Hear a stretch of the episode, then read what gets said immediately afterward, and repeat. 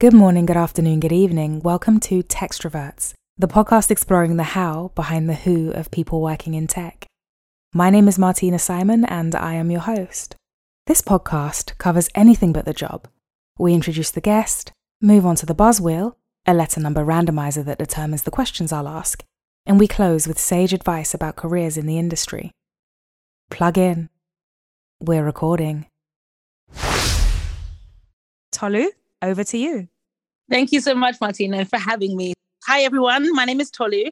I currently work in tech in the diversity and inclusion space, and I've been in this space for coming up 11 years full time. Some words to describe me I would say fun loving, personable, incredibly witty, and I'm really looking forward to today's podcast. Tolu, I'm so excited that you're here. You didn't mention the company you're at, though. Oh, yes. I work for Amazon Web Services, AWS. Yes. This intro was brilliant, but once we get those out of the way, I go straight into these questions. I'm not playing around. I don't want to talk about work. So, 520 questions that I like to call the buzz wheel. The wheel is proverbial. The question topic is determined by the number between 1 and 20, and the format by the letter between A and Z. Tolu, welcome, welcome. I can't wait to have this chat. I've been stalking Tolu on LinkedIn for a while. I've seen her pop up in the diversity space and amplify a fantastic cause. Of course, as a Black woman, I'm super passionate in this space as well. Now, let's not get too lovey dovey because who knows what I'm going to ask you. Tolu, a letter and a number combination, please. T and seven. T for Tolu and seven. Yes. Seven is the topic of aspirations.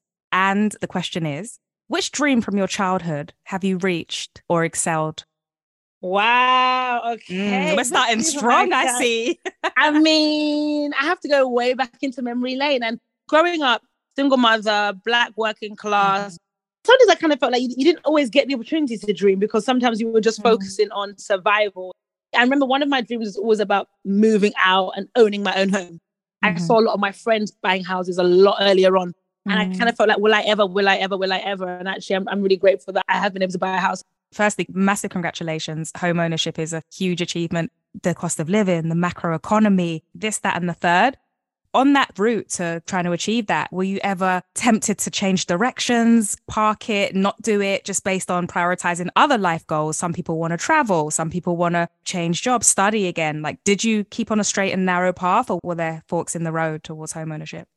I would say there probably were forks in the road. And as part of my journey, I had to also be like super laser focused. I left the job purely on the basis of they wouldn't give me a pay rise and I needed to have a bigger multiplier. And I made mm-hmm. it very clear I mm-hmm. need to have a bigger multiplier or else I won't be able to buy a home. And they were like, well, you can't have it. Then I said, well, I ain't going to be here. Goodbye. I had to make mm-hmm. certain kind of sacrifices. I remember like some of my friends were driving big cars. I had a little mm. run around Renault Clio 2007 plate. I was still whipping that bad boy in 2019, 2020. The Afrobeats was playing loud, I'm sure. Still loud. The- I would pull up and I'm like, you're really shouting in this car park in front of all of these Range Rovers. I'm going to say, you're really shouting.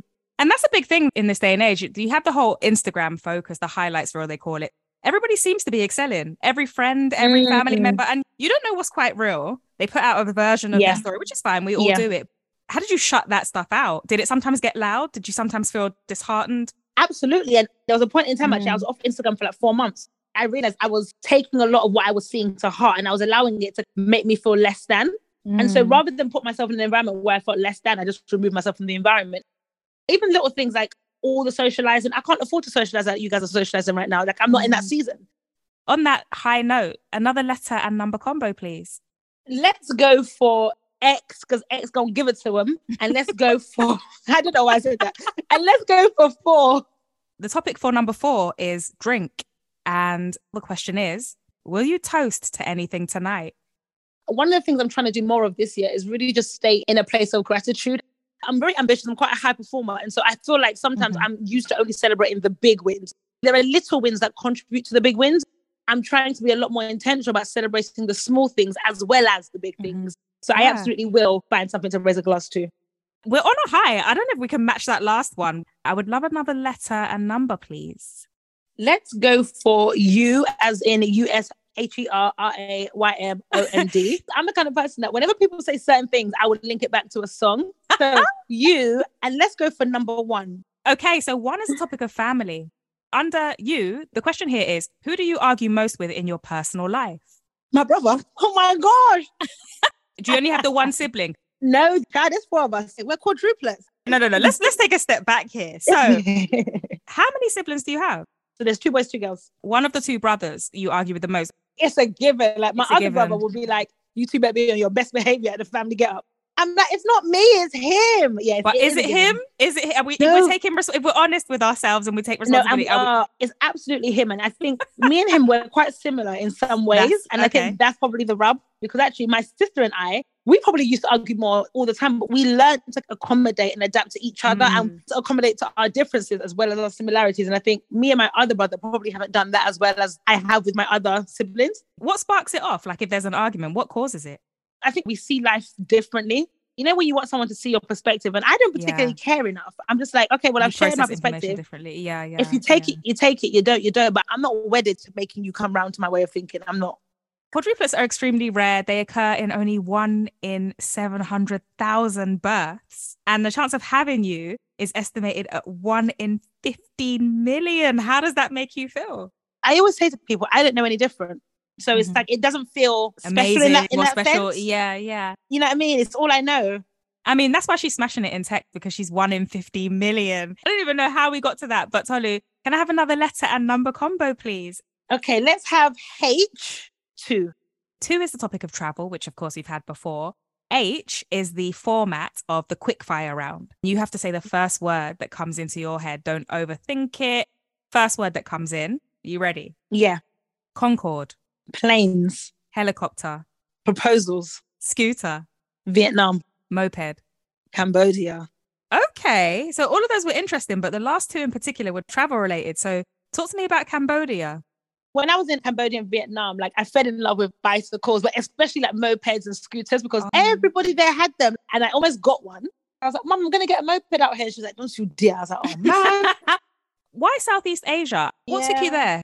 I traveled a lot in my 20s and I was very mm. fearless actually. Like I would just go places and I've got a real heart for people who are oftentimes like what I would say marginalized. On that trip, I was in Thailand, then I went to Cambodia, then I went to Vietnam, then I went to Bali, and I spent a lot of my time out there like volunteering. And I'll never forget being in Bangkok and I was with this awesome charity that helps to rehabilitate people who are like misusing substances and have addictions. It was definitely one of my favorite experiences. You're inspiring on so many levels. It's only now I'm starting to dip my toes into solo travel. I feel like safety measures have always played heavily Yeah. on my mind and the language barrier as well. Like you hope people speak Yeah. English, but I'm not, you know, a polyglot. I don't speak a thousand languages. And so has that changed at all, that fearlessness, or do you keep that still and you would now go to the middle of nowhere and have a look around? I think it's changed. And actually, it's funny because I traveled to about 50 countries in my Oh, 20s. wow. Back then, travel was a lot cheaper as well. Mm. What would prevent you now, aside from costs and stuff, just the way life is, or I've got a bigger understanding of the risks that come with solo travel. I also think for me, my appetite to travel solo is also reduced. I think Mhm. all these great experiences, but you don't experience them with anyone. Yeah. This has been great. These have all been amazing. Let's see if Tolu can keep the run going. Regretfully, I'm having to ask you the final letter and number combo, please. I'm going to go for E5. The topic of art. Under E, the question is Do you have a favorite piece of art or artist you can share? I don't have a specific artist and I don't even have a specific favorite piece of art, but what I do have in my home are Mm. pieces of art that I've collected as I've traveled and little bits and bobs that I picked up along the way. And so for me, it was so full circle because, like I said, I've been traveling since what 2012. Back then, I would buy things and I would say, when I finally have my own home, I will put them there. And, so you go into my kitchen, I've got salt and pepper shakers from Cyprus. You come Yeah. upstairs, I've got table settings from Thailand. And all over my house, there are little bits that, in Little theory, trinket. they don't fit per se, like the scheme or the thingy. But then people say, "Oh, what's this?" And I'm like, "Oh, yeah, that's from Australia." And then there's a story behind it. It's less a piece of art, but pieces Multiple that pieces. remind me of experiences, and, I, and I've Yeah. almost called that art. Oh, that of course that's art. In a way, it's more sentimental that it's unknown Yeah. artists because it's like your story that you've gathered together. Very impressed by your travel game. Tolu, this has been exhilarating this chat. Like this has given me so much energy for a Friday afternoon. So thank you, thank you. We are approaching, we have approached the juncture in the podcast that I call sage advice. When you were getting into the career path that you're in, we talked before we started recording about the changing careers and direction. What is some advice that you received along that that helped drive you? I think the biggest piece of advice that I had, and that came from one of my mentors quite early on, was around going where your passions are. Because eventually, she said, your passions will make the way. for me as a 20 something year old, that didn't make sense at the time because I was like, well, no, you go where the money is and then you learn to like where the money is. I saw a generation before me where people were in jobs that they weren't passionate about, but they was paying the bills. So for me, I hadn't really associated work with passion or work with any kinds of pleasure. For me, it was a transaction. So when I was leaving Accenture, I left because I was more passionate about the work I was doing on the side than the work I was being paid to do. And obviously, here I am, and I'm grateful that I'm able to tell a good story that obviously my career choice did work out. Take a risk on yourself. Here I am, won seven awards, finalist in four awards. A shout out, yeah. It in. You sound like from even before your 20s, but let's talk about your 20s with the travel that you've always had this fearlessness, which is amazing. But there will be people listening, Tolu, that have a bigger fear factor. We have a different macroeconomy to 10 years ago, right? So somebody Yeah, taking a risk now, do. it means something different. What would you say to those people that want to, let's just say if it was, I don't know, an influencer and you're not making money at the beginning and you're in a career path that's already providing a salary or whatever, is the advice the same? Is it do it on the side? Is it hustle? What might you say to somebody who isn't quite sure about changing? ultimately you replace your main job with your side job once your side job becomes big enough. We live in a world where people will only gravitate towards something that they themselves can see the results in. But mm-hmm. I also speak as a black woman, knowing that we don't have the same safety nets as other people do when they take risks. We don't have people that are going to pay our bills if we can't afford it this month. You know, we don't have those same kind of economic or even societal safety nets that if we don't make it, someone else is going to fill in the gaps. Oftentimes, mm-hmm. we've got people relying on us to make it. Can we talk about it? Give yourself some room and some space to build up your own confidence, see results, and Mhm. where possible, I would then say transition whilst you're also doing everything eventually makes sense in hindsight. And so trust yourself, bet on yourself, and take a risk on yourself. And also seek advice. There's definitely safety in a multitude of counselors. hardly anything is new. Like Picasso says, I think it was him, but the best artists still do the same things that have been done, but put your own structure on it, right? You don't need to reinvent the wheel. There's a lot of room for a lot of success for everybody. So I love that. Tolu, you're an inspiring, amazing human being. I hope you know that. I'm so happy that you shared your light with myself and the listeners of this podcast. So thank you again for joining me. I'm going into the weekend energized off the back of this chat.